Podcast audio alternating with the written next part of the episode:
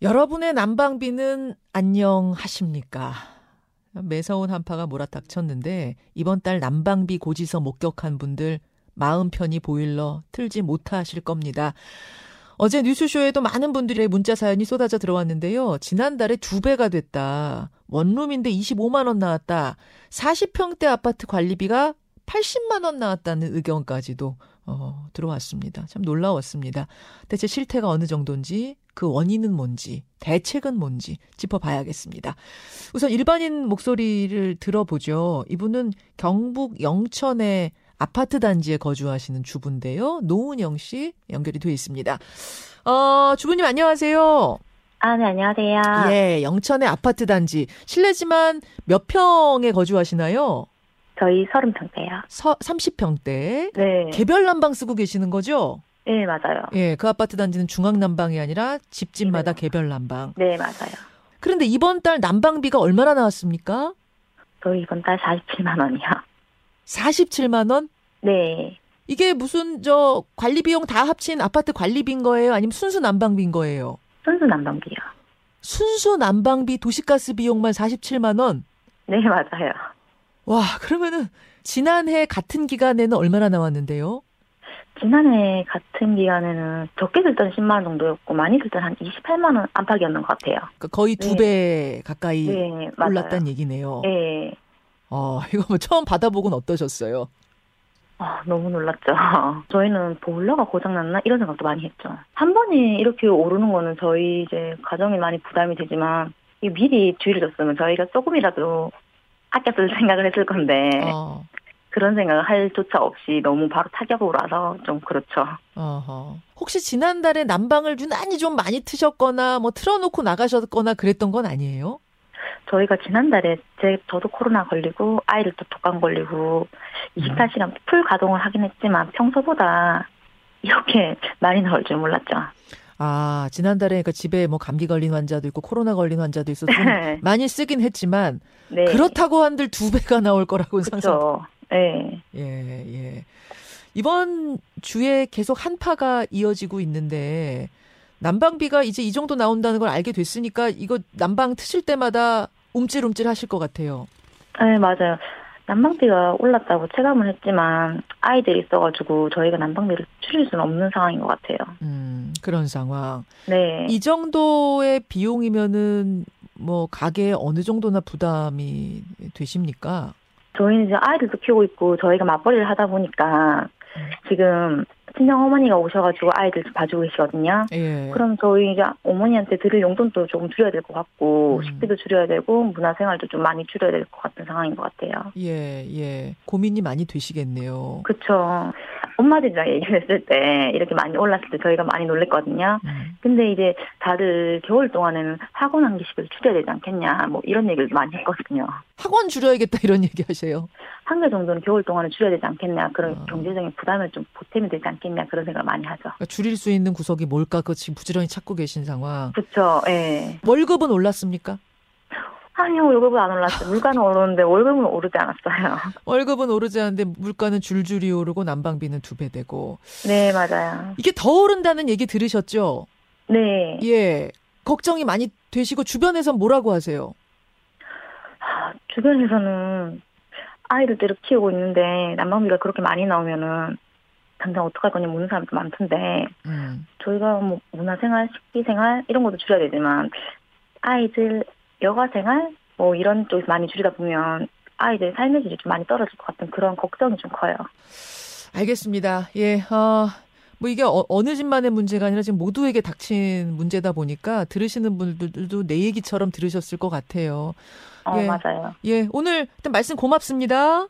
네 감사합니다. 예, 에, 경북 영천 아파트 단지에 사는 분이세요. 주부 노은영 씨의 이야기를 들어봤고요. 전문가 만나보죠. 어, 왜 이런 건지 또 어떤 대책들이 필요할지 서울과학기술대학교 미래에너지융합학과의 유승훈 교수 연결이 되어 있습니다.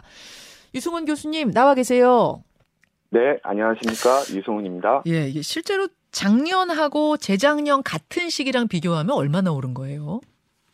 아, 네. 그 재작년에 비해서 작년에 어, 지역 난방 연료금이나 아니면은 그 보일러를 이용하는 개별 난방 도시가스 요금이 약 38% 정도 올랐습니다. 작년 대비 그러니까 올해가 38%란 말씀이시죠? 아, 재작년 대비 작년에 38%가 올랐고요. 어. 어, 올해는 그 작년에 38% 오른 요금이 그대로 적용되고 아, 그, 있습니다. 그 말씀이신 거군요. 맞아요. 그러니까 1년 사이에 38% 인상. 네. 어, 왜 이렇게 난방비 폭탄이 떨어졌는가? 그러니까 왜 이렇게 한 해 만에 38%가 올랐어야 했는가? 왜 그렇습니까?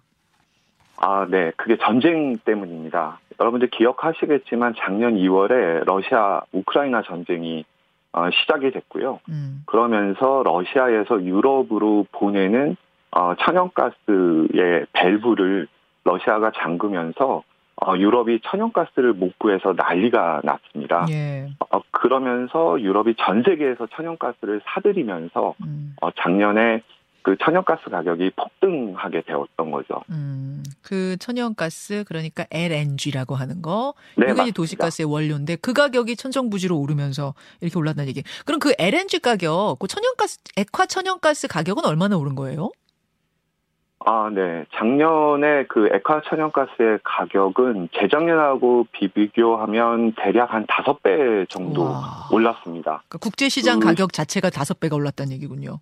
네, 그렇죠. 우리나라에서 천연가스가 난다면 굉장히 좋은데 예. 우리는 천연가스를 전량 해외에서 수입을 하고 있는데요. 그렇죠. 그 가격이 뭐 월별로 다르긴 합니다만 음. 어 작년 9월 같은 경우에는 이제 재작년에 비해서 35배까지 올랐고 또 어떤 때는 한 5배 정도 오르고 이렇게 해서 대략 아, 평균을 내보면 한 5배 정도 오르는 상황이라서 어. 어, 천연가스를 연료로 하는 그 열이라든지 도시가스의 요금이 어, 작년에 이렇게 38% 오를 수밖에는 없는 상황이었습니다. 아니 교수님, 그러니까 이, 이 LNG 가격도 막 시장 저, 저 기름 가격 등락 있듯이 이것도 오르고 내리고 하는데 많이 올랐을 때는 35배까지 올랐다고요 재작년에 비해서. 네, 그렇습니다. 와, 네. 서른 서른다섯 배까지 치솟을 때까지 있었고 평균 내 보면 다섯 배.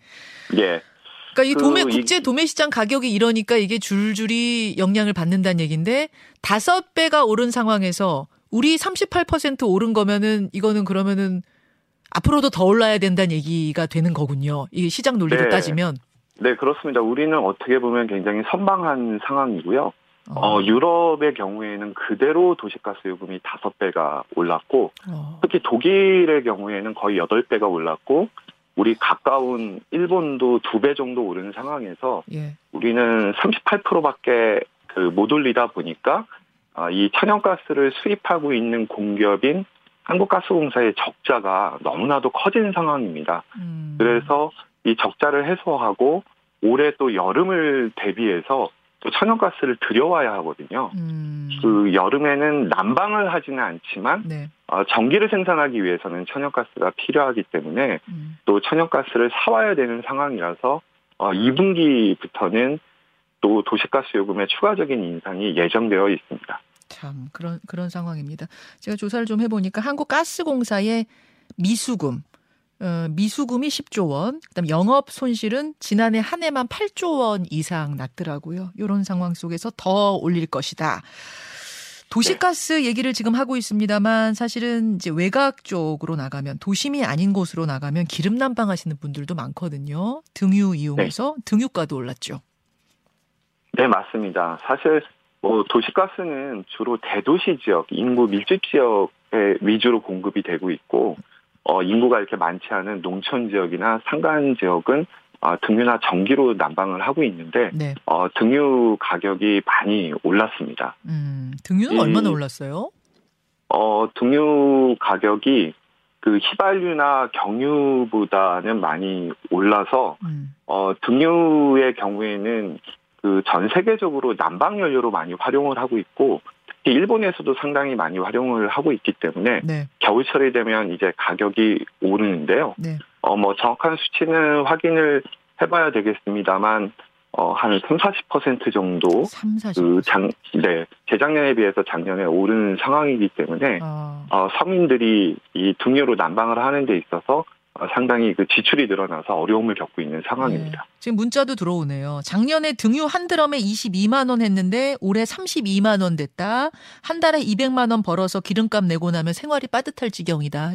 기름은 원래 또 비싸잖아요. 기름 난방이 원래 도시가스 난방보다 더 비싼데 그게 또 올랐으니까 뭐 이런 상황. 아, 2분기에 도시가스 요금 인상한다고 한 거 그걸 좀 미룰 수는 없나? 일단 좀 보류할 수는 없나? 교수님 보시기에는 여력이 있다고 보세요? 어떠세요? 어, 현재 여력이 없는 상황입니다. 이 가스공사의 작년에 적자가 약 9조 원에 육박하고 있는데요. 네. 어, 올해 1분기, 즉 1, 2, 3월에는 아, 도시가스 요금을 동결을 한 상황이기 때문에 요 3개월 동안만 가스공사의 그 적자는 한 5조 원 정도 늘어날 것으로 보입니다. 어. 이렇게 적자가 누적이 되게 되면 어, 한국가스공사가 해외로에서 천연가스를 사올 돈이 없기 때문에 어, 잘못하면 도시가스 공급이 끊어질 수 있는 상황입니다. 아, 그러니까 한국 가스공사도 이걸 사와야 사와야 이걸 도시가스를 공급을 해줄 텐데 네. 사올 미천이 없다는 얘기네요. 네, 맞습니다. 그래서 지금은 회사채를 발행을 해서 일종의 빚을 져서 그 빚으로 사오고 있는데 예. 어, 곧 법적으로 회사채 발행 한도에 이제 도달하기 때문에 더 이상 회사채를 발행하기도 어렵고 어, 사올 돈도 없는 상황이면 결국 음. 도시가스 공급이 끊어질 수 있기 때문에 음. 어, 최소한의 요금 인상은 현재로서는 불가피한 상황입니다. 아, 참 어쩌다 이 지경까지 왔는가라는 생각이 좀 드네요. 그러니까 가스를 네, 사올 이... 돈이 없을 정도 지경의 영업 손실까지 가, 가도록 국민들은 그 정도 지경인지 몰랐거든요. 몰랐다 이번에 고지서 보고 알았거든요. 네, 이게 사실은 좀 문제가 있는데요. 어, 유럽이나 가까운 일본은 에너지 위기 상황이라는 것을 정부가 충분히 설명하고 어, 가격을 대폭 올리면서 어, 절약하자 아껴 써야 된다 허리띠를 졸라매야 된다고 어, 충분히 홍보를 했는데요. 어, 우리는 어, 안정적으로 도시가스가 좀 낮은 가격에 공급이 되고 있다 보니까 예. 좀 위기 의식을 느끼지 못하고 음. 그러다가 지금은 한계에 부닥쳐서 별수 없이 요금을 소폭 인상을 한 상황인데 음. 거기에 날까지 춥다 보니까 이제 난방비가 크게 증가해서 국민들의 부담이 커진 상황입니다. 예, 뭐 정치권에서는 그게 전 정부 탓이냐 현 정부 탓이냐 이 공방 벌이고 있습니다만 우리는 일단 누구 탓이냐를 떠나서 국민들 보기에 속 터지는 건 사실입니다. 어쩌다가 아, 이렇게 네. 한 번에 폭탄이 터졌는가 속상한 건 사실인데 그럼 이제 어떻게 할 것인가 대책에 대한 얘기를 해보죠. 어, 얘기가 나오는 걸 제가 두루 좀 취합을 해보니까 일단 바우처, 에너지 바우처 얘기 나오고 있고 또 하나가 어쨌든 요, 요, 요 무렵에서 돈 많이 번 뭐 경유회사 이런 저 기름회사에다가 횡재세 물리자는 얘기 하나 나오고 뭐 이런 얘기들이 나오는데 어떻게 보세요 교수님? 아, 네. 그 지금 사실 에너지 위기 상황은 우리나라만의 상황은 아니고 유럽과 일본도 마찬가지인데요. 네. 아, 유럽과 일본은 어떻게 대응을 하고 있냐 하면 예. 아, 저소득층 즉 취약계층에 대해서 그 에너지 바우처의 지원액을 대폭 확대를 해서 어, 음. 어, 겨울을 무사히 나게 하고 있습니다. 지금 우리나라도 취약계층에 대한 에너지 바우처제는 있잖아요. 네. 있긴 있는데 있습니다만 예. 그 금액이 좀 작습니다. 그러니까 예를 들면 예. 1인 세대 같은 경우에는 한 15만 원 정도, 그다음에 어? 4인 가족 같은 경우에는 38만 원을 예. 이 겨울 내내 쓸 수 있도록 지원을 하고 있는데요. 한 달이 아니고 겨울 그철 네. 내내 얘기하는 거죠. 예. 네. 그렇다 보니까 이게 한 달 그 난방비밖에 안 되다 보니까 어, 서민들이 이 에너지 바우처만으로는 그 에너지 비용을 감당하기는 굉장히 어려운 상황이기 때문에 음. 빨리 그 정부와 좀 여야가 허, 협의를 해서 이 에너지 바우처의 지원액을 좀 대폭 상향 조정할 필요가 있습니다. 그 취약계층을 넘어서서 뭐 차상위 계층 혹은 중산층 아니면 전 국민 이렇게까지 하기에는 여력이 없다고 보세요? 아, 네, 그렇습니다. 그러기에는 음. 좀 여력이 없고요.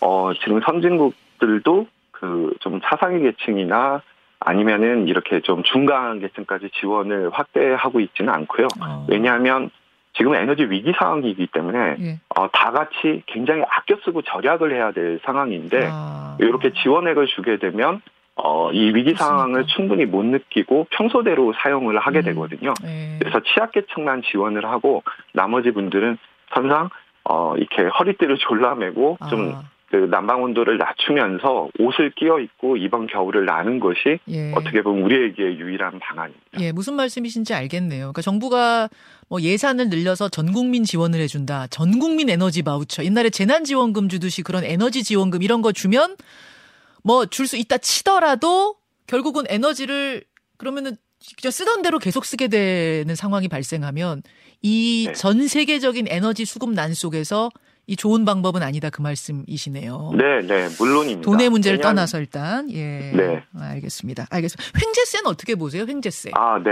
횡재세 얘기가 나오고 있는데요. 네.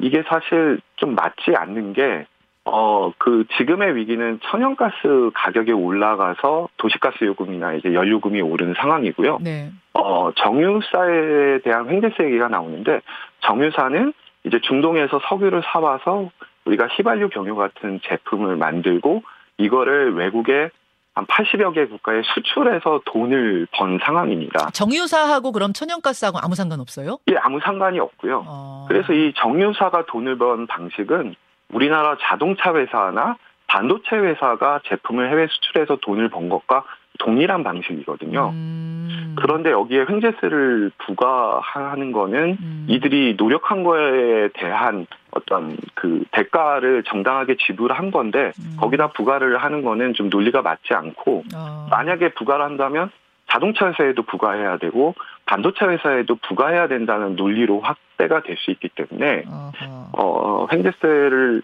그러니까 해외의 경우에 유럽의 경우에 횡재세는 어디에 부과하냐면 네. 자원을 에너지를 개발을 했는데 갑자기 에너지 가격이 올라가서 어, 횡재 이윤을 얻은 회사들에 부과를 합니다. 음. 그런데 국내 정유사는 중동에서 석유를 사와서 이걸로 휘발유 경유와 같은 고부가 가치 제품을 만들어서 음. 생산액의 한 30%만 국내에서 소비하고 음. 나머지 70%는 해외에 수출해서 돈을 번 거거든요. 음. 근데 거기에 횡재세를 부과하게 되면 음. 어, 기업이 열심히 일할 유인도 얻게 되고 어, 뭔가 그 석유에서 이제 번 돈을 천연가스 쪽에 지원한다라는 좀 이게 네. 양쪽에 뭐 예. 균형에 맞지 않는 무슨 문제도 알겠어요. 있습니다. 예, 천연가스를 아예 그 개발한 곳이면 모르는데 그걸 예. 재가공한 곳에 무- 문다면 그럼 뭐 게임 업계 돈 많이 벌면 게임 업계도 횡재세, 반도체가 많이 벌면 반도체도 횡재세 이런 식이 돼야 된다는 그런 이제 말씀이십니다. 경영학적으로 네. 봤을 때.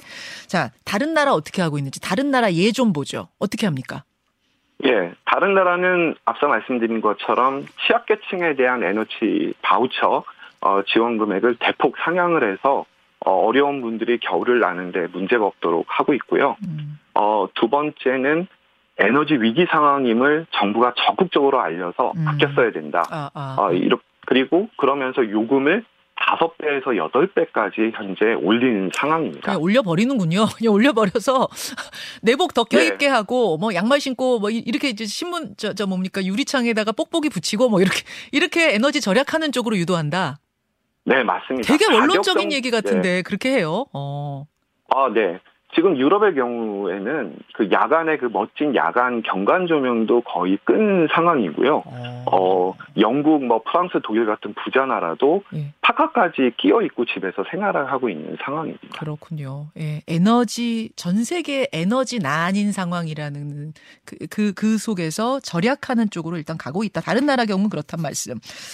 알겠습니다. 이게 참 어, 뾰족한 대책이 없다는 게 더 좀 이 이 답답한 노릇인데 일단은 개인들이 할 수 있는 난방비 절약의 어떤 팁이랄까요? 이런 것도 좀 주실 수 있을까요? 아, 네.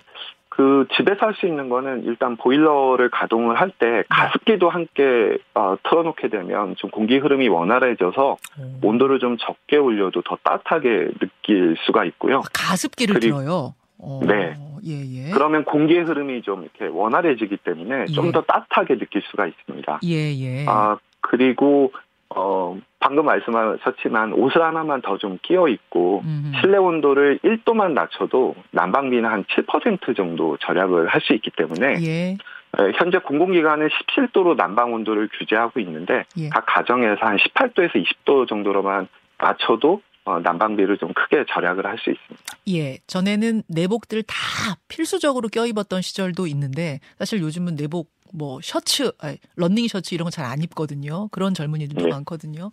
다시 좀 껴입고 아, 우리 스스로 일단은 일단 할 수 있는 것들 하고 하고 또 그 다음에 정책적으로 뭘 뒷받침할 수 있을지 고민하는 이런 좀 투트랙 전략이 필요해 보입니다. 교수님 오늘 여기까지 말씀 듣겠습니다. 고맙습니다. 네, 감사합니다. 서울과학기술대 에너지정책학과 유승훈 교수였습니다. 김현정의 뉴스쇼는 시청자 여러분의 참여를 기다립니다. 구독과 좋아요, 댓글 잊지 않으셨죠? 알림 설정을 해두시면 평일 아침 7시 20분 실시간 라이브도 참여하실 수 있습니다.